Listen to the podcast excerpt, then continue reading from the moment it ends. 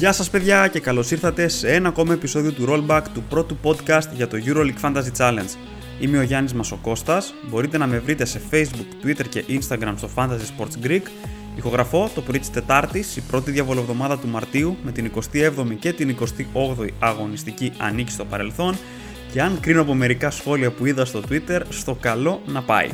Μπροστά μας λοιπόν έχουμε την 29η αγωνιστική του EuroLeague Fantasy η οποία ξεκινά την 5η 16 Μαρτίου, ίσως και να μιλάμε για τη δυσκολότερη αγωνιστική της σεζόν μιας και έχει κατανομή 7-2 στα παιχνίδια, 7 παιχνίδια δηλαδή την πρώτη μέρα, μόλις 2 τη δεύτερη και μάλιστα με ομάδες από τις οποίες δύσκολα παίρνουμε μέχρι στιγμής παίκτες.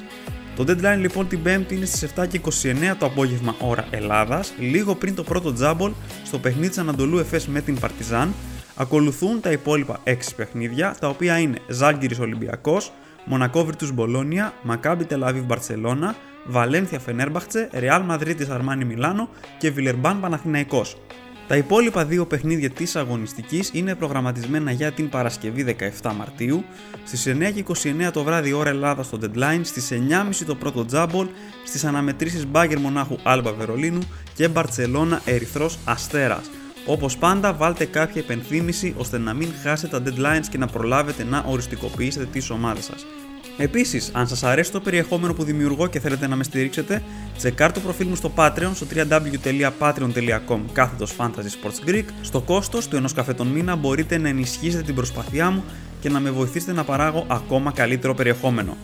Σε αυτό το επεισόδιο επιστρέφουμε στην κανονική ροή του προγραμματός μας.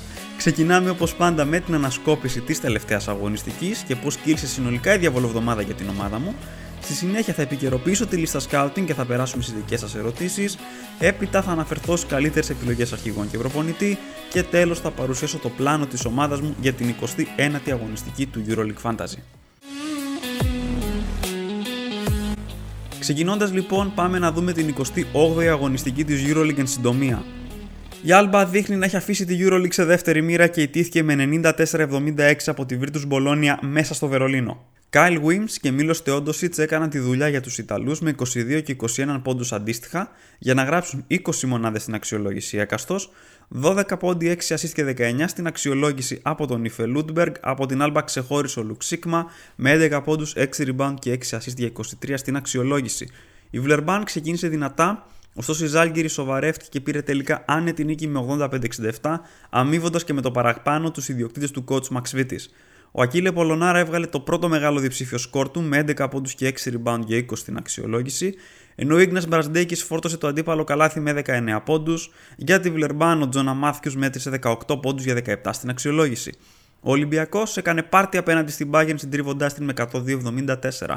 Ο Σάσα Βεζέγκοφ έκανε κλασικά ένα μεγάλο σκορ με 18 πόντους και 4 rebound για 22 μονάδες στην αξιολόγηση, ενώ άλλοι 6 ερυθρόλευκοι συγκέντρωσαν τουλάχιστον 13 στο ranking.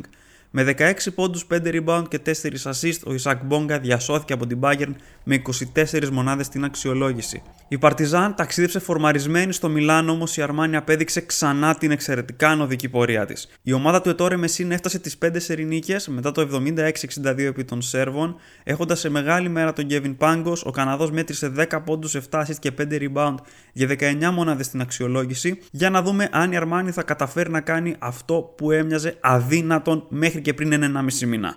Για την Παρτιζάν, ο Ματίας Λεσόρ είχε 11 πόντους και 6 rebound για 17 στην αξιολόγηση. Η Real Madrid βγήκε αυλαβής από το δεύτερο Ισπανικό εμφύλιο, επικρατώντας δύσκολα της Βαλένθια με 95-91.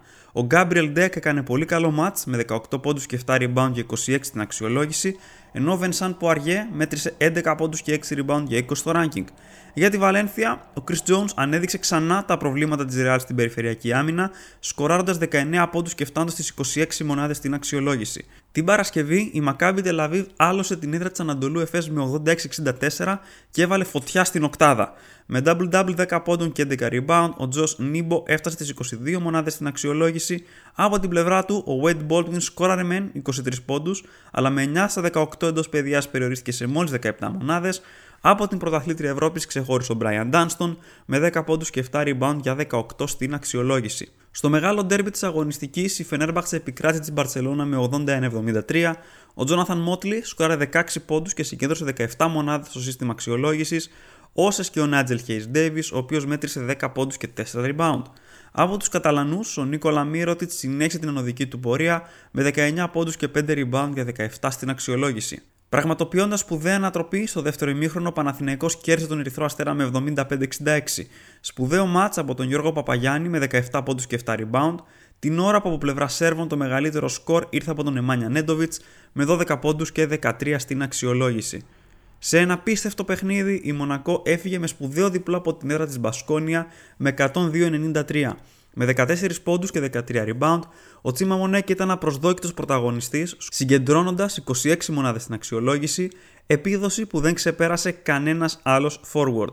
Μεγάλο σκορ και από τον Ντόντα Χολ με 15 πόντους και 6 rebound για 20 στην αξιολόγηση, κρίμα σε όσους τον πούλησαν, 19 πόντι για 18 μονάδες από τον Τζόρνταν Λόιντ.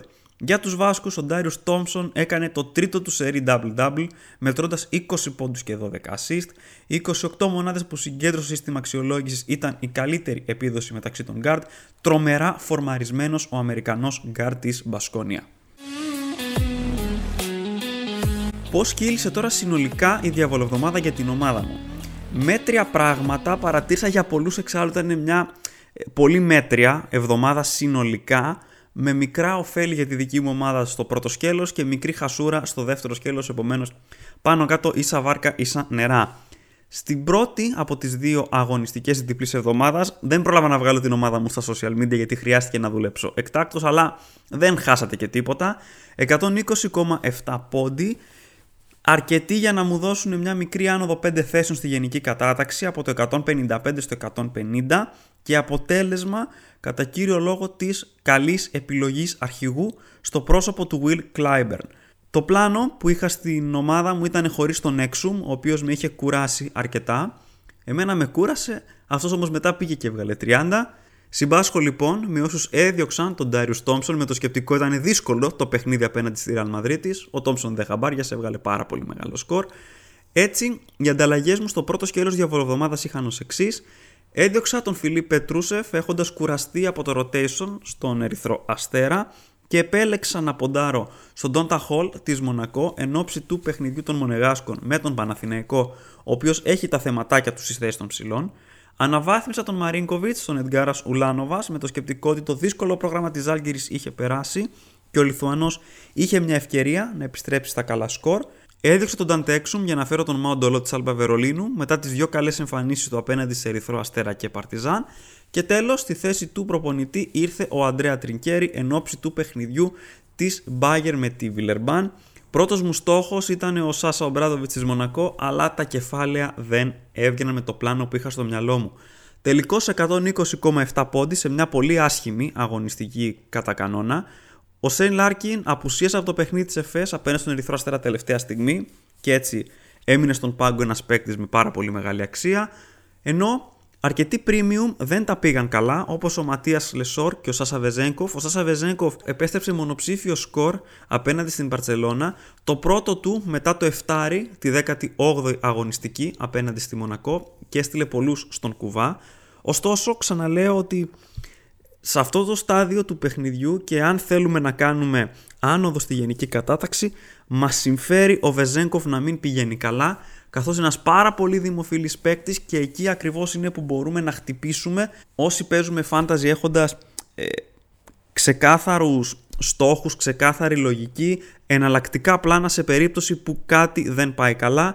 Αυτή η αγωνιστική ήταν μία που χρειάστηκε εναλλακτικό πλάνο στην αρχηγία με το χαμηλό σκορ του Βεζέγκοφ. Ολότελα εγώ τον πέρασα και στον πάγκο της ομάδας μου και θεωρώ ότι αυτό το χαμηλό σκορ του Βεζέγκοφ και η ύπαρξη εναλλακτικής ήταν που μου έδωσε αυτή τη μικρή άνοδο στη γενική κατάταξη. Από εκεί και πέρα, εντεκάρι από τον Όμπστ απροσδόκητο απέναντι στη Βιλερμπάν με τον Γερμανό να σκοράρει 15 πόντους. Κάπως έτσι διατηρήθηκε στην ομάδα μου σε όλη τη διάρκεια της αγωνιστικής. Λίγα πράγματα από τον Μαοντολό μόλις 10 οι μονάδες στο σύστημα αξιολόγησης. Η Άλμπα Βερολίνου έκανε απέναντι στις Ζάλγκες ένα πολύ περίεργο rotation με πάνω κάτω ίδιους χρόνους συμμετοχής μεταξύ των παικτών και αυτό είναι μια παράμετρο στην οποία δεν είχα λάβει υπόψη μου όταν έφερα τον Γερμανό στην ομάδα μου. Εντεκάρι από τον Εντγκάρα Σουλάνοβας στο ίδιο παιχνίδι με 10 πόντους, 4 rebound και μια assist, 8 όμως άστοχες προσπάθειες που του κόστησαν πολύ.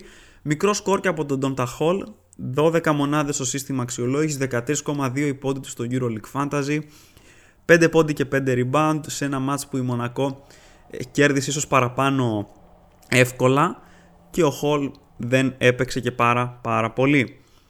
Στα καλά νέα τώρα, δεκάρι από τη θέση του προπονητή από τον Αντρέα Τρινκέρι στο παιχνίδι της Μπάγκερ Μονάχου με τη Βιλερμπάν. Πάλι καλά που η Μονακό δεν πήρε τόσο μεγάλη διαφορά ώστε να μεγαλώσει ακόμα περισσότερο το χάσμα ανάμεσα στην επιλογή του Τρινκέρι και στην επιλογή του Σάσα Ομπράντοβιτς. Στα καλά νέα βάζω και το 18 του D Bost στο παιχνίδι της Βιλερμπάν με την Bayern Μονάχου 18 πόντι από τον Αμερικανό, 4 assist, 2 rebound και 2 κλεψίματα.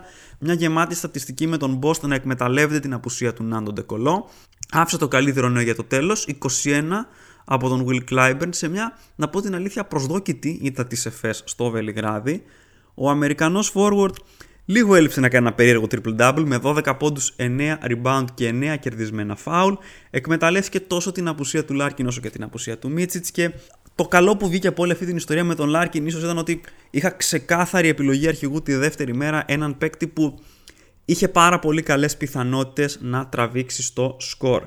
Την 28η αγωνιστική τώρα άλλαξα το πλάνο ο Λάρκιν ήταν τραυματίας, επομένως έπρεπε να αποχωρήσει. Ο Λο έπρεπε να αποχωρήσει μετά από το περίεργο rotation. Ήθελα να κάνω και αλλαγή προπονητή, επομένως τρεις από τις τέσσερις ανταλλαγές είχαν σχεδόν κλείσει. Ενώ συνέχισα στο σημάδεμα του δεύτερου center μετά την αποχώρηση του Πετρούσεφ και αντικατέστησα ανεπιτυχώς όπως έμελλε να αποδειχθεί τον Ντόντα Χολ για να φέρω τον Τζόρνταν Μίκη. Στη θεωρία η κίνηση του Μίκη είχε μια λογική με την έννοια ότι η Άλμπα είχε βγάλει καλά σκορ στους αντίπαλους ψηλούς ενώ την ίδια ώρα από τη Βρήτους Μπολόνια απουσίαζε ο Τορνίκε Σεγγέλια και κάπως αυτό με ιντρίγκαρε. Επίσης ο Φακούντο Καμπάτσο έκανε πάρα πολύ καλή εμφάνιση στο παιχνίδι με την ΕΦΕΣ και μπήκε κατευθείαν στο ραντάρ εν ώψη του παιχνιδιού του Ερυθρού Αστέρα με τον Παναθηναϊκό ενώ τέλος δεν μπορούσα να συνεχίσω να αγνοώ τον Ντάριο Τόμψον της Μπασκόνια, ο οποίος έπαιζε εντός έδρας με τη Μονακό, τέλος στη θέση του προπονητή, μιας και δεν μου έφταναν τα κεφάλαια για Μπαρτζόκα, που ήταν η πρώτη μου επιλογή, συνέχισα στους οικονομικούς και έφερα τον Κάζης Μαξβίτης της Ζάλγκυρης. Συνολικά τώρα 143,45 πόντι την 28η αγωνιστική, μικρά πράγματα και πάλι, περισσότερα τα καλά νέα αλλά κάποια πράγματα δεν πήγανε καθόλου μα καθόλου καλά. Καλά νέα, 20 από τον Max Vitis, η Ζάλγκυρη κέρδισε τη Βιλερμπάν με διψήφια διαφορά. Μόλις 5 πόντι χασούρα από τον coach Μπαρτζόκα, όμως μεγάλη διαφορά του στο budget, άρα νίκη στο συγκεκριμένο σημείο. Ο Σάσα Βεζέγκοφ επέστρεψε στα καλά του σκορ. Πολύ καλή εμφάνιση απέναντι στην Bayern Μονάχου. 24,2 η πόντι του στο EuroLeague Fantasy είχε το περιβραχιόνιο του αρχηγού την πρώτη μέρα. 48,4 πόντοι στο EuroLeague Fantasy αφού το περιβραχιόνιο δεν άλλαξε κάτοχο σε όλη τη διάρκεια της αγωνιστικής. Καλό νέο, το 17 του Λεσόρ στο παιχνίδι της Παρτιζάν με την Αρμάνι Μιλάνο. Γενικά η Παρτιζάν έχει δύσκολο πρόγραμμα από εδώ και κάτω και αρκετοί έχουν συζητήσει ε, αποχώρηση του Λεσόρ από τις ομάδες τους, πράγμα το οποίο δεν είναι καθόλου εκτός λογικής. Ωστόσο βλέποντας ότι στο Σέντερ υπάρχει μια αβεβαιότητα, προσωπικά νιώθω μια ασφάλεια έχοντας έναν καλό παίκτη στην ομάδα μου 11 πόντι, 6 κερδισμένα φάουλ και 6 rebound από τον Γάλλο απέναντι στην Αρμάνι Μιλάνο, ο οποίος είχε πάρα πολύ καλή εμφάνιση το Σαββατοκύριακο εντός συνόρων στον τέρμπι με τον Ερυθρό Αστέρα. Καλό νέο, ο Ντάριους Τόμψον, τι να πει πια κανείς για τον Αμερικανό. Εξαιρετικά φορμαρισμένος, τρία συνεχόμενα double-double, 25-32 και 28 είναι τα τελευταία τρία του παιχνίδια του στο σύστημα αξιολόγησης. Κανένας άλλος guard δεν έχει γράψει τέτοια νούμερα στο παιχνίδι πιστεύω ότι ήρθε για να μείνει ο Ντάιρους Τόμψον στη ομάδα μας. Θα πορευτούμε για μεγάλο διάστημα με τον Αμερικανό της Μπασκόνη και πώς αλλιώς να κάνουμε εξάλλου. Και κάπου εδώ τελειώνουν τα καλά νέα και ξεκινάνε τα όχι και τόσο καλά. 14,3 από τον Τζορνταν Μίκη. Η έμπνευση δεν πέτυχε στο 100%. Αν και τα νούμερα του Μίκη δεν ήταν άσχημα, δεν τα πήγε κακά, απλά δεν έπαιξε πολύ και δεν πήρε πάρα πολλές προσπάθειες η Virtus Bologna κέρδισε παραπάνω εύκολα από όσο περίμενα στο Βερολίνο με αποτέλεσμα να γίνει rotation στο τέλος. Ενδεικτικά ο Τζετέ έβγαλε καλούτσικο σκορ. θα μπορούσε αν τα πράγματα ήταν πιο κοντά οι ομάδες και ο Μίκη έπαιζε περισσότερο να έβγαζε μεγαλύτερο σκορ. 13 οι μονάδες στο σύστημα αξιολόγησης, 14,3 πόντους στο EuroLeague Fantasy. Ίδιο σκορ και από τον Clyburn 13 στην ήττα δεύτερη στη διαβολοβδομάδα της Ανατολού Εφές απέναντι στη Maccabi Tel Aviv. 12 πόντι και 8 rebound και τον Αμερικανό της Εφές, ο οποίος ωστόσο είχε ε, χαμηλά ποσοστά στο παιχνίδι με τους Ισραηλινούς. Είχε 8 άστοχες προσπάθειες και ούτε ένα εύστοχο τρίποντο. Ένα-δύο να είχε βάλει σίγουρα το σκορ του στο EuroLeague Fantasy θα ήταν πολύ μεγαλύτερο. Και άφησα το καλύτερο για το τέλος, μείον ένα από το Φακούντο Καμπάτσο στο παιχνίδι του Ερυθρού Αστέρα με τον Παναθηναϊκό. Ήταν και τη δεύτερη μέρα, επομένως το φάγαμε όλο στη μούρη μας. Τραγικός ο Ερυθρός Αστέρας, κανένας παίχτης δεν έβγαλε πάνω από 15 στο σύστημα αξιολόγησης και ο Καμπάτσο απλά το τερμάτισε στη συγκεκριμένη αναμέτρηση, τελείωσε άποντος με 4 λάθη, 2 φάουλ και 2 άστοχες προσπάθειες. Ήταν ένα ποντάρισμα που το κάναμε πολύ μετά τις δύο καλές του εμφανίσεις και ήρθε τώρα εδώ να μας χτυπήσει ε, το variance που συνηθίζουν να λέω στο FPL, η διακύμανση στα σκορ στο πρόσωπο, δηλαδή μετά την 30 με την ΕΦΕΣ ήρθε μείον ένα απέναντι στον Παναθηναϊκό. Περισσότερη λογική θα είχε να ερχόντουσαν τα σκορ ανάποδα, αλλά τέλος πάντων. Στον πάγκο τώρα, ο Όμπστ 0 απέναντι στον Ολυμπιακό, ο Ουλάνοβας δεν τα πήγε καλά ούτε απέναντι στη Βιλερμπάν. Σε ένα μάτς που η Ζάλγκυρης ήταν όμως πάρα πολύ καλή και αυτό κάπως με προβληματίζει. Χαμηλά και ο Μπόστ στο ίδιο παιχνίδι, ο Ντεκολό επέστρεψε και αυτό τον επηρέασε αρκετά. Με τον Μπόστ να έχει 9 άστοχες προσπάθειες και 4 χαμένες βολές. Μόλις δύο οι μονάδες τους στην αξιολόγηση ήταν στον πάγκο. Συνολικά λοιπόν 143,45 για την ομάδα μου. Νέα μικρή απώλεια στο budget. Συνολικά στη διαβολοβδομάδα έχασα 0,9 credits και συνεχίζω την προσπάθειά μου από τη θέση 164 της γενικής κατάταξης. Περνάμε τώρα στη λίστα scouting εδώ που μετά από διαβολοβδομάδα φυσικό είναι να έχουν προκύψει αρκετές αλλαγές. Ξεκινάω λοιπόν πάντα από τους παίκτες που έχω προσθέσει στη λίστα scouting. Έχω προσθέσει τον Μάοντο Λο καθώς αποχώρησε από την ομάδα. Έχω προσθέσει τον Σέιν Λάρκιν καθώς αποχώρησε επίσης από την ομάδα. Ο Λάρκιν αγωνίστηκε στο εξ αναβολής παιχνίδι με τη Real Madrid, συνεπώς είναι κανονικά διαθέσιμος για αυτή την αγωνιστική. Έχω προσθέσει και τον Ντόντα Χολ που επίσης αποχώρησε από την ομάδα. Τώρα στις σοβαρές προσθήκες έχω βάλει τον Jordan Lloyd από την Μονακό, καθώς ο Mike James είναι τιμωρημένος και είναι εξαιρετικά αβέβαιο αν θα αγωνιστεί στο παιχνίδι των Μονεγάσκων για αυτή την αγωνιστική. Στην περίπτωση αυτή λοιπόν ο Jordan Lloyd έρχεται σαν μια αρκετά ελκυστική περίπτωση καθώς θεωρώ ότι η τιμωρία του James θα αυξήσει την επιδραστικότητα του Lloyd στο παιχνίδι της Μονακό Εξάλλου, μιλάμε για έναν πάρα πολύ καλό παίκτη, ο οποίος έχει βγάλει καλά σκορ ακόμα και δίπλα στον Mike James. Ενδεικτικά, τα τρία του τελευταία είναι 26 απέναντι στη Μακάμπη, 16 απέναντι στον Παναθηναϊκό και 18 απέναντι στην Πασκόνια. Άρα, με την απουσία του James και με δεδομένο ότι η Μονακό υποδέχεται τη Virtus Bologna αυτή την αγωνιστική, θεωρώ ότι ο Lloyd είναι μια εξαιρετικά ενδιαφέρουσα περίπτωση για όποιον θέλει λίγο να διαφοροποιηθεί στους γκαρντ αυτή την αγωνιστική με δεδομένο ότι ο Τόμψον λογικά έχει μια θέση σε ομάδα, ο Baldwin είναι αρκετά δημοφιλής και αυτός συναντάται σε πολλές ομάδες άρα ο Lloyd μπορεί να αποτελέσει έναν παράγοντα διαφοροποίησης για αυτήν την αγωνιστική. Προσθήκη επίσης στη λίστα scouting ο Kevin Πάνγκος της Αρμάνι Μιλάνο, οι Ιταλοί είναι εξαιρετικά ανεβασμένοι και από εκεί που η συμβουλή που έδινα σε όλους ήταν μην ασχοληθούμε καθόλου πρόκειται για μια πολύ περίεργη ομάδα, τώρα ξαφνικά έρχεται η Αρμάνι κάπως να μας απασχολήσει. Έχει ένα παιχνίδι απέναντι στη Real Madrid αυτή την εβδομάδα. Έχουμε δει τους Μαδριλένους να δίνουν σκορ στους αντίπαλους γκάρ το τελευταίο διάστημα και ειδικά στη διαβολοβδομάδα. Συνεπώς στο κόστος που έρχεται ο Kevin Πάγκος στις 9,2 μονάδες είναι και αυτή μια περίπτωση που μπορεί να μας απασχολήσει τουλάχιστον σε ένα πιο βραχυπρόθεσμο επίπεδο. Τώρα στους παίκτες που έχω αφαιρέσει από τη λίστα scouting έχω κάνει καθάριση στην Άλμπα. Τζαλίν Σμιθ, Λουίς Ολίντε, Γιωχάνη Τίεμαν εκτός λίστα scouting Με το rotation που γίνεται στους Γερμανούς, αν ασχοληθώ με κάποιον παίκτη, θα είναι με τον Λουξίκμα, και αυτό το βλέπω δύσκολο. Έχω αφαιρέσει τον Mike James με τον αστερίσκο της τιμωρίας. Ε, δεν αποκλείεται να αλλάξει αυτό προχωρώντας στην αγωνιστική. Φυσικά έχω αφαιρέσει τον Darius Thompson, ο οποίος ήρθε στην ομάδα μου. Ναι, και αυτές είναι οι αλλαγές που έχω κάνει στη λίστα scouting. Περνάμε τώρα στις δικές σας ερωτήσεις. Ευχαριστώ πάρα πολύ για άλλη μια φορά που τις στείλατε. Οι πρώτες ερωτήσεις για αυτό το επεισόδιο έρχονται από τον Θεόδωρο.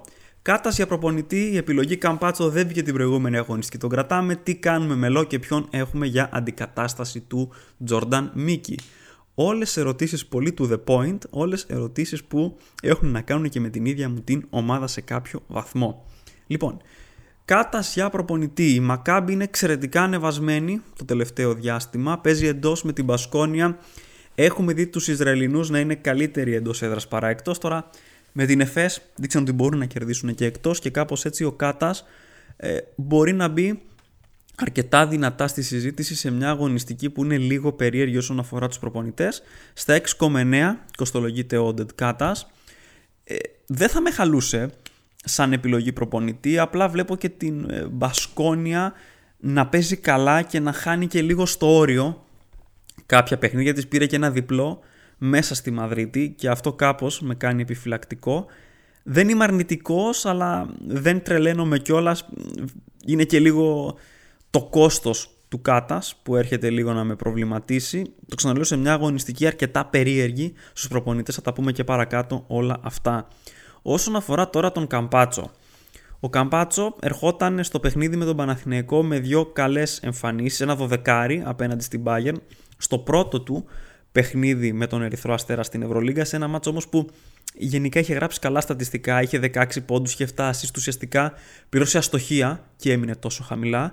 Έγινε το μπαμ απέναντι στην ΕΦΕΣ καθώς βρήκε το χέρι του, 22 πόντι, ίδιος αριθμός assist, 7, και απέναντι τώρα στον Παναθηναϊκό ήρθε ένα μείον ένα το οποίο δεν το βλέπαμε από πουθενά και η αξία του έπεσε πάρα πολύ.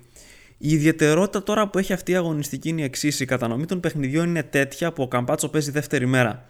Και με το σκεπτικό μόνο αυτό, ότι παίζει δεύτερη μέρα, ε, τίνω υπέρ της παραμονής του για όσους τον έχουν επιλέξει το οποίο είναι παράδοξο γιατί ο Ερυθρός παίζει με την Παρτσελώνα, μια ομάδα καλή, μια ομάδα που κόβει γενικά και υπό νορμάλ συνθήκες ε, ο Καμπάτσο θα είχε βγει εκτός δίχως ε, πάρα πάρα πολύ σκέψη ε, και μόνο με αυτό το ακραίο που έχει στα σκορ του το εύρος.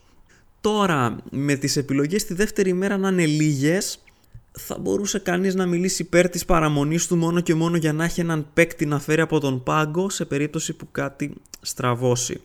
Γενικά αυτή την αγωνιστική με την κατανομή των παιχνιδιών εκτιμώ ότι θα δούμε στρατηγικές που θα κάνουμε focus στο πρώτο σκέλος της αγωνιστικής και ελάχιστα στο δεύτερο σε περίπτωση που ακολουθηθεί μια τέτοια στρατηγική η οποία έχει ρίσκο ε, δεν ξέρω ποια θα είναι η χρησιμότητα του πάγκου με την έννοια ότι αν έχουμε τόσα παιχνίδια την πρώτη μέρα και τόσους παίκτες από τα παιχνίδια της πρώτης μέρας, ποιος ο λόγος ε, να έχουμε έναν πάρα πολύ δυνατό πάγκο. Δηλαδή, είναι και οι ομάδες αυτές που παίζουν, δηλαδή με την Άλμπα Βερολίνου δύσκολα θα ασχοληθούμε με το rotation που κάνει.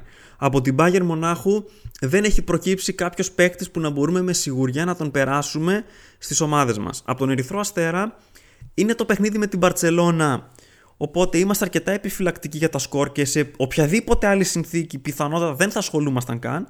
Συνεπώς, η μόνη σοβαρή επιλογή που έχουμε από τα παιχνίδια της δεύτερης μέρα είναι ο Νίκολα Μύροντιτ. Ο οποίος εκτιμώ ότι σε όσους θέλουν να παίξουν με ασφάλεια θα μπει στις ομάδες με κάποιον τρόπο μόνο και μόνο για να έχουν εναλλακτική στο περιβραχιόνιο του αρχηγού. Άρα βλέπουμε ότι ουσιαστικά υπάρχει ένας αξιόλογος παίκτης από τα παιχνίδια της δεύτερης ημέρας. Άρα δεν είναι καθόλου παράλογο να πάει κανείς με το σκεπτικό στην αγωνιστική αυτή να ποντάρει σε 7 με 8 παίκτες και τους άλλους δύο να τους κάψει τελείως.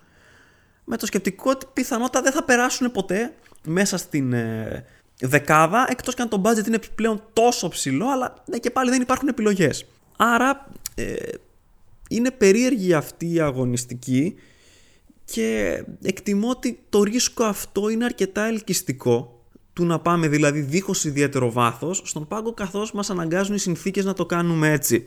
Και κάπως έτσι τώρα για να ανοίξω το θέμα του Καμπάτσο δεν μπορώ να δώσω ξεκάθαρη απάντηση στο ερώτημα αυτό γιατί έχει να κάνει με το πόσο διατεθειμένοι είμαστε να πάρουμε αυτό το ρίσκο και ποια είναι γενικότερα η δομή της ομάδας αν δηλαδή η αποχώρηση Καμπάτσο διευκολύνει κάποιες άλλες κινήσεις. Αντικατάσταση με Lloyd θα μπορούσε να παίξει πάρα πολύ σε περίπτωση που ο James τελικά δεν είναι διαθέσιμος και είναι και υποβάθμιση και αυτό το ένα credit μπορεί να κάνει τη διαφορά, να ξοδευτεί αλλού.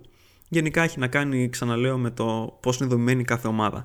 Η ίδια περίπου περίπτωση είναι και ο Μαντολό. Παίζει τη δεύτερη μέρα. Η Alba όμως έχει πάρα πολύ περίεργο rotation. Σίγουρα το γεγονός ότι παίζει σε εμφύλιο με την Bayern Μονάχου ίσως να της δώσει κίνητρο δεν το ξέρουμε όμως αυτό και γενικά Τώρα στην περίπτωση του Λό θα είμαι ξεκάθαρος ε, πώληση ο Μάντολο απέναντι στην Bayern Μονάχου. Θεωρώ μεγάλο το ρίσκο. Για την κατάσταση του Μίκη τώρα ξαναγυρίζω σε αυτό που έθεσα πριν για το θέμα του πάγκου. Αν υπάρχει η δυνατότητα να γίνει κάποια αναβάθμιση, γιατί μόνο για αναβάθμιση μπορούμε να μιλάμε, δεν υπάρχουν ε, καλές επιλογές στο εύρος του Μίκη και κάτω, Επομένως, ξοδεύουμε αναγκαστικά παραπάνω κεφάλαια. Ο Τζος Νίμπο είναι μια επιλογή. Με τη Μακάμπη να υποδέχεται ε, την Μπασκόνια. Καλός ο Νίμπο απέναντι στη front line της ΕΦΕΣ. Γιατί να μην το κάνει και απέναντι στην Μπασκόνια. Ο Γιούσου Φαφάλ είναι μια λύση απέναντι στον Παναθηναϊκό.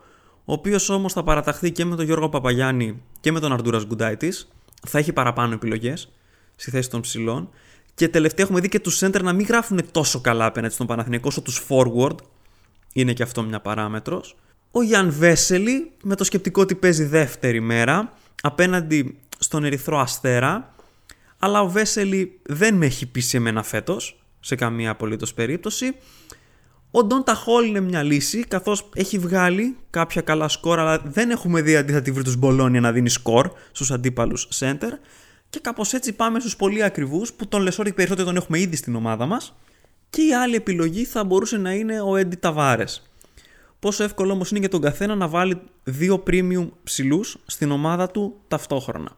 Επομένως και εδώ τώρα στου center διαμορφώνεται μια περίεργη συνθήκη.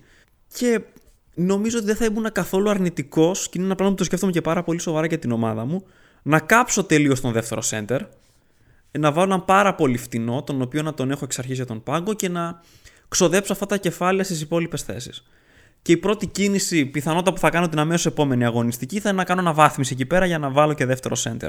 Έχει ρίσκο αυτή η κίνηση, αλλά η αλήθεια είναι ότι δεν μπορώ να δω κάτι από τη θέση του center που να με τρελαίνει στο 100%. Η Βαλένθια και η Μακάμπη είναι δύο ομάδες οι οποίες έχουν δώσει καλά σκορ του center το τελευταίο διάστημα. Άρα θα μπορούσε να γίνει συζήτηση για τον Μότλι, αλλά είναι πάρα πολύ μεγάλη η αναβάθμιση από Μίκη σε Μότλι, κεφάλαια τα οποία θα πρέπει να κοπούν από αλλού. Και η άλλη ομάδα, ξαναείπα που δίνει σκορ στους αντίπαλους center, είναι η Maccabi Tel που παίζει με την Μπασκόνια. Η Μπασκόνια όμως το κακό που έχει είναι ότι έχει τρεις center. Έχει τον Κότσαρ, έχει τον Κοστέλο, έχει και τον Ίνοκ. Ποιος θα βγάλει τώρα από τους τρεις το σκορ, είναι ένα δίλημα ε, πάρα πολύ δύσκολο να δώσουμε απάντηση. Αν διάλεγα κάποιον, πιθανότατα θα ήταν ο Κότσαρ, με την έννοια ότι έρχεται από 6 σερί ματς με διψήφιο αριθμό πόντων και μπορεί να δικαιολογήσει τα 11 credits που κοστίζει. Άρα, με το σκεπτικό να πάμε με τη μικρότερη δυνατή αναβάθμιση, τότε νομίζω ότι στη θέση του Μίκη η καλύτερη αντικατάσταση είναι ο Κότσαρ. Επόμενη ερώτηση από τον Spike Black Eye, την οποία θα την απαντήσω μαζί με την ερώτηση του Ευάγγελου, έχουν να κάνουν με το εξής. Ο Spike Black Eye αναφέρει ότι είναι στη θέση 167 της γενικής κατάταξης. Γεια σου, είμαστε πάρα πολύ κοντά, 165. Ο Ευάγγελος είναι στη θέση 151. Και τον δύο η ερώτηση έχει να κάνει ε, αν ήρθε η ώρα για ρίσκο με το σκεπτικό ότι και οι δύο κυνηγούν την κατοστάδα. Η θέση αυτή και η 151 και η 167 είναι πάρα πολύ καλής για να βρίσκεται κανείς σε αυτό το σημείο του παιχνιδιού. Δεν είστε καθόλου μακριά από την εκατοστάδα. Κοίταξα σήμερα. είναι περίπου τους 40-50 ε, πόντους. Είναι μια διαφορά η οποία καλύπτεται και ιδιαίτερα αν λάβουμε υπόψη το γεγονός ότι φέτος σε αντίθεση με πέρσι θα συνεχίσουμε κανονικά με τις ομάδες μας ως έχουν και στην post-season με τα playoffs και το Final Four. Δεν θα μηδενίσει δηλαδή το κοντέρ, θα χάσουμε ό,τι budget είχαμε μαζέψει και θα ξαναστήσουμε τα ρόστερα από την αρχή. Όχι, πάμε με το παλαιότερο φορμάτο που συνεχίζουμε μέχρι και τον τελικό του Final Four.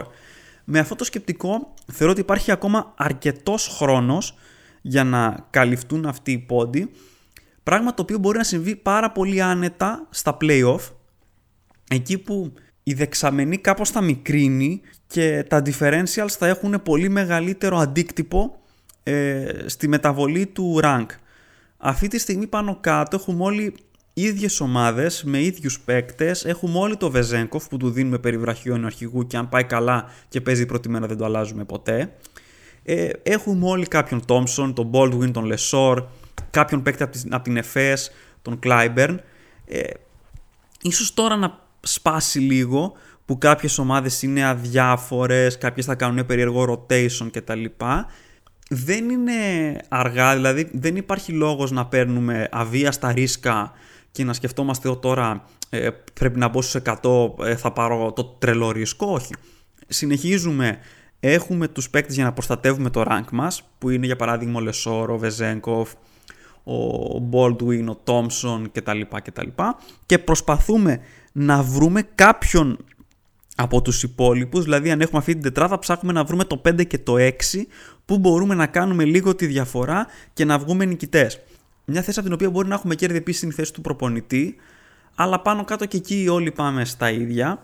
Για να κάνεις τώρα τέτοια άνοδο σε αυτό το σημείο του παιχνιδιού, δηλαδή περίπου 50 θέσεις και να καλύψεις περίπου 50 πόντους, ε, θα πρέπει σε ένα δίλημα που γενικά θα υπάρχει στην κοινότητα 50-50, ε, η μια επιλογή να πατώσει και η άλλη επιλογή να πάει πάρα πολύ καλά. Σε περίπτωση λοιπόν που είσαι στη δεύτερη επιλογή, τότε είναι που θα έχεις τα πάρα πολύ μεγάλα κέρδη και είναι πάρα πολύ πιθανό να πλησιάσεις την ε, κατοστάδα. Είναι λοιπόν κάπως και θέμα τύχης αυτό το πράγμα, με την έννοια ότι όλοι όσοι βρίσκονται πάνω κάτω σε αυτό, δηλαδή στο 150 και στο 100 είναι εξίσου καλοί managers και βλέπουν εξίσου σωστά τα πράγματα. Για να έχεις φτάσει και στο 167 ε, ή στο 151 κάτι έχεις κάνει πάρα πολύ καλά μέχρι στιγμής στη σεζόν και αυτό πρέπει να συνεχίσεις να το κάνεις. Δεν χρειάζεται να διαφοροποιηθεί πάρα πολύ η στρατηγική. Παίρνουμε λίγο κάποια ρίσκα ίσως λίγο μεγαλύτερα, αλλά όχι αλόγιστα. Σημαδεύουμε ομάδες, σημαδεύουμε παίκτες, σημαδεύουμε περιπτώσεις που έχουν ενδιαφέρον. Ο Lloyd, για παράδειγμα, είναι ένας παίκτης που αυτή την αγωνιστική, αν δεν αγωνιστεί ο James, όποιος μπορεί και έχει έναν εύκολο δρόμο να τον βάλει στην ομάδα του, μπορεί να του δώσει κέρδος. Μια εναλλακτική επιλογή στο δεύτερο center θα μπορούσε για αυτή την αγωνιστική να κάνει διαφορά. Επίσης και η επιλογή του προπονητή θα μπορούσε αυτή την αγωνιστική να κάνει τη διαφορά. Αν δηλαδή έχουμε τρεις επιλογές, ε, τον Κάτας, τον Τρινκέρι και τον Πάρκερ και δούμε για παράδειγμα την Μπασκόνια να παίρνει διπλό στο Τελαβίβ, τον Παναθηναϊκό να παίρνει διπλό στη Γαλλία και ο μόνος από αυτούς τους τρεις προπονητές που συζητάμε που θα επιστρέψει θετικό σκορ να είναι ο Τρινκέρι και να δούμε την Bayern να κερδίζει και με 20 πόντους διαφορά, τότε αυτόματα από μία θέση υπάρχει κέρδος 25 πόντων. Γιατί είναι οι 20 που κερδίζεις εσύ και οι μείον 5 που χάνουν οι άλλοι. Το σύνολο δηλαδή 25.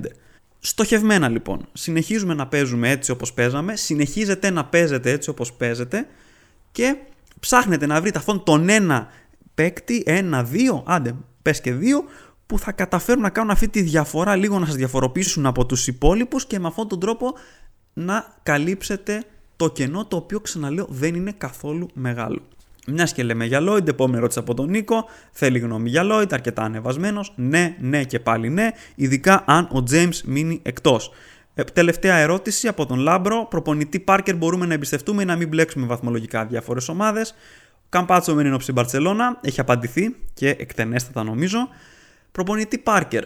Στη θεωρία η Βιλερμπάν είναι φαβορή απέναντι στον Παναθηναϊκό. Παίζουν δύο αδιάφορες ομάδες μεταξύ τους. Ε, τρόμαξα, μπορώ να πω την αλήθεια, από το δεύτερο ημίχρονο του Παναθηναϊκού και με κάνει πάρα πολύ σκεπτικό και ήρθε μετά να χάσει από τον Πάουξ στο πρωτάθλημα. Με τον Παναθηναϊκό δεν μπορεί κανείς να βγάλει άκρη φέτος στην Ευρωλίγκα τι πρόσωπο θα εμφανίσει. Έχει τον τέρμι με τον Ολυμπιακό την Κυριακή για το πρωτάθλημα. Παιχνίδι που τον ενδιαφέρει πάρα πολύ, τόσο βαθμολογικά όσο για το γόητρο. Η λογική λέει ότι εκεί πέρα θα ρίξει το βάρος του.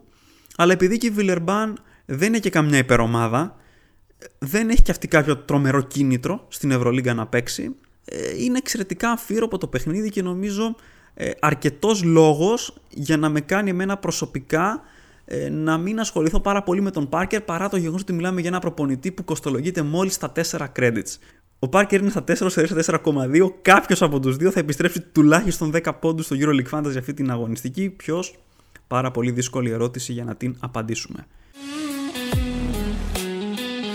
Επιλογές αρχηγών τώρα, τι να πει κανείς, περίεργα τα πράγματα αυτή την αγωνιστική. Την πρώτη μέρα έχουμε πάρα πολλές επιλογές, αλλά από όλες αυτές τις πάρα πολλές επιλογές, οι περισσότεροι θα πάνε να βάλουν το Σάσα Βεζέγκοφ στο παιχνίδι του Ολυμπιακού με τη Ζάλγκη Κάουνας. Εδώ τώρα ένα σημείο που μπορεί να υπάρξει διαφοροποίηση. Αν κάποιος επιλέξει για παράδειγμα τον Λόιντ ή τον Τόμσον ή κάποιον της ΕΦΕΣ ή τον Λεσόρ και ξεπεράσει το Βεζένκοφ αυτός όποιος αρχηγός σε σκορ, να είναι ένας τρόπος επίσης να καλυφθεί έδαφος. Ωστόσο και πάλι δεν μπορεί κανείς να προσπεράσει τον Σάσα Βεζένκοφ στο παιχνίδι του Ολυμπιακού με τη Ζαλγκίρις Κάουνας και νομίζω ότι και για μένα αυτή είναι η πρώτη επιλογή αρχηγού. Δεύτερη επιλογή, τρομερά φορμαρισμένος ο Ντάριους Τόμψον. Δεν μπορεί σε καμία περίπτωση να το παραβλέψει κανείς αυτό. Η Μακάμπι μπορεί να κόβει στους Γκάρντελο Τόμψον, δεν χαμπαριάζει. Επομένως και αυτός μπαίνει πάρα πολύ δυνατά ως επιλογή αρχηγού. Τρίτη επιλογή, θα πω τον Jordan Lloyd μόνο και μόνο με το σκεπτικό ότι ο Mike James δεν θα αγωνιστεί. Αν αγωνιστεί τότε ο Lloyd βγαίνει αυτόματα από την εξίσωση.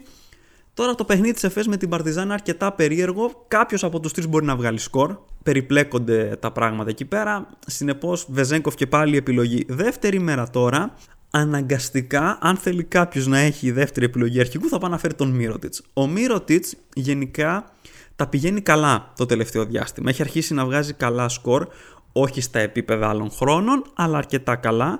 Στα τελευταία τρία παιχνίδια το χαμηλότερο που έχει γράψει είναι 17 απέναντι στην Φενέρμπαχτσε, στο πιο δύσκολο παιχνίδι. Έχει 29,7 απέναντι στις Ζάλγκες με 28 πόντους, 21 απέναντι στον Ολυμπιακό με 19 πόντους και 7 rebound και 17 απέναντι στη Φενέρ με 19 πόντους και 5 rebound. Πολύ καλή επιλογή ο Μύρωτιτς για το περιβραχιόνιο του αρχηγού τη δεύτερη ημέρα. Στους προπονητές τώρα. Το συζητήσαμε λίγο και στις ερωτήσεις, είναι μια δύσκολη αγωνιστική δεν ξέρω αν μπορούμε να εμπιστευτούμε τον Μπαρτζόκα στο Κάουνας. Ο Ολυμπιακός είναι μεν ανεβασμένος, αλλά τη Ζάλγκη προσωπικά τη φοβάμαι για να τον προτείνω σαν επιλογή αρχηγού. Ο Σάσα Ομπράντοβιτς νομίζω είναι μια καλή επιλογή στο παιχνίδι της Μονακό με τη Virtus Μπολόνια. Η Μπολόνια πήρε διπλό ε, μέσα στο Βερολίνο έχοντας απέναντί της μια διάφορη ομάδα. Η Μονακό μόνο αδιάφορη δεν θα είναι και ακόμα και χωρίς τον James εκτιμώ ότι μπορεί να κερδίσει. Ο Σάσα Ομπράντοβιτς αυτή τη στιγμή κοστολογείται στα 7,9 credits. Οι καλοί προπονητές πλέον έχουν αρχίσει και γίνονται ακριβοί καθώς οι ομάδες τους κάνουν σερί. Ο Μεσίνη ενδεικτικά έχει φτάσει στο 6,4 που μέχρι και πριν λίγο καιρό ήταν κάτω από τα 5. Το σημειώνουμε αυτό. Άλλη επιλογή προπονητή συζητήθηκε και ο Κάτας, αλλά φοβάμαι την Πασκόνια μετά το διπλό που πήρε στη Μαδρίτη και δεν μπορώ να το πω με σιγουριά. Σε καμία περίπτωση δεν μπλέκω με Αταμάν ε, Ματέο με την Αρμάνι να είναι ανεβασμένη και δεν μπλέκω και καθόλου στο παιχνίδι της Βαλένθια με τη Φενέρμπαχτσε. Αν τώρα κάποιος θέλει να πάει σε πάρα πολύ φθηνό προπονητή, υπάρχει το Βιλερμπάν Παναθηναϊκός, αλλά το θεωρώ εξαιρετικά απρόβλεπτο παιχνίδι και κάπως έτσι μπαίνει νομίζω στη συζήτηση πάλι ο Αντρέα Τρινκέρι στο παιχνίδι της Μπάγκερ με την Άλμπα Βερολίνου. Η διαφορά που έχουμε συγκριτικά με το παιχνίδι της Βιλερμπάν με τον Παναθηναϊκό είναι ότι εδώ είναι γερμανικός εμφύλιος Οπότε η Bayern έχει κίνητρο να κερδίσει την Alba. Η Bayern δεν είναι σε τραγική κατάσταση γενικά το τελευταίο διάστημα.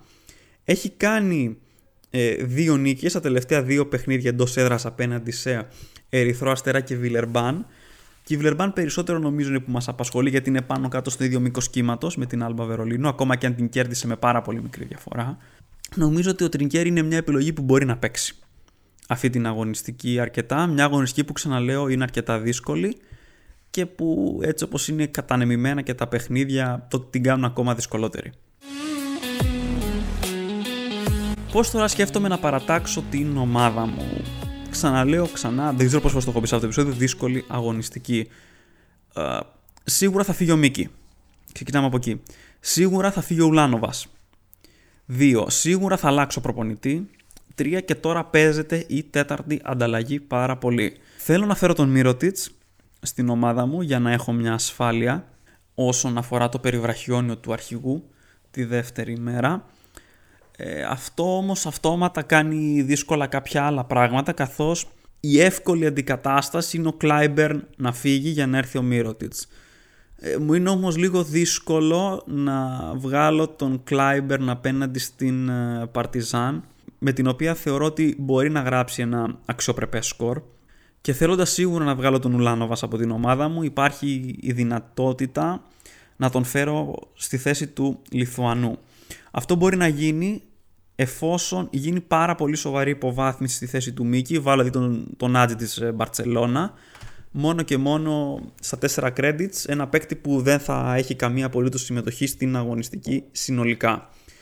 Για τη θέση του προπονητή το πλάνο που έχω στο μυαλό μου είναι με τον Αντρέα Τρινκέρι, καθώς ξαναλέω του Μύρωτιτς κάπως περιπλέκει τα πράγματα, ενώ αυτή τη στιγμή με την τελευταία ανταλλαγή έχω διώξει τον Τιμπόστ, βλέποντας τον Ντεκολό να επιστρέφει.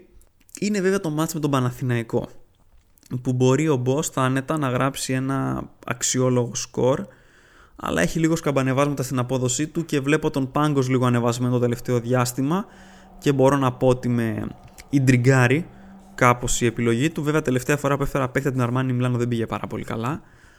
Αλλά τι να κάνουμε, συμβαίνουν αυτά στο EuroLeague Fantasy.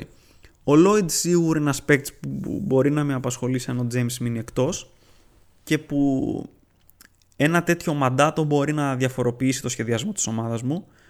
Να έρθει δηλαδή ενδεχομένως ο Μύρωτιτς στη θέση του Κλάιμπερν, ε, να κρατήσω τον Μπόστ, να διώξω τον Γκαμπάτσο και να φέρω εκεί τον Λόιντ, ε, δεν ξέρω, είναι λίγο περίεργα τα πράγματα. Έτσι όπως κάνει και όλα στα αγωνιστικά νέα τελευταία, δεν λέω και πολύ μεγάλες κουβέντες. Σε κάθε περίπτωση αυτή την εβδομάδα η τελική ομάδα θα αναρτηθεί στα social media πριν από τον deadline την ε, Πέμπτη. Αλλά μου φαίνεται αρκετά ελκυστικό ένα πλάνο δίχως πάρα πολύ μεγάλη επένδυση στον πάγκο για αυτή την αγωνιστική.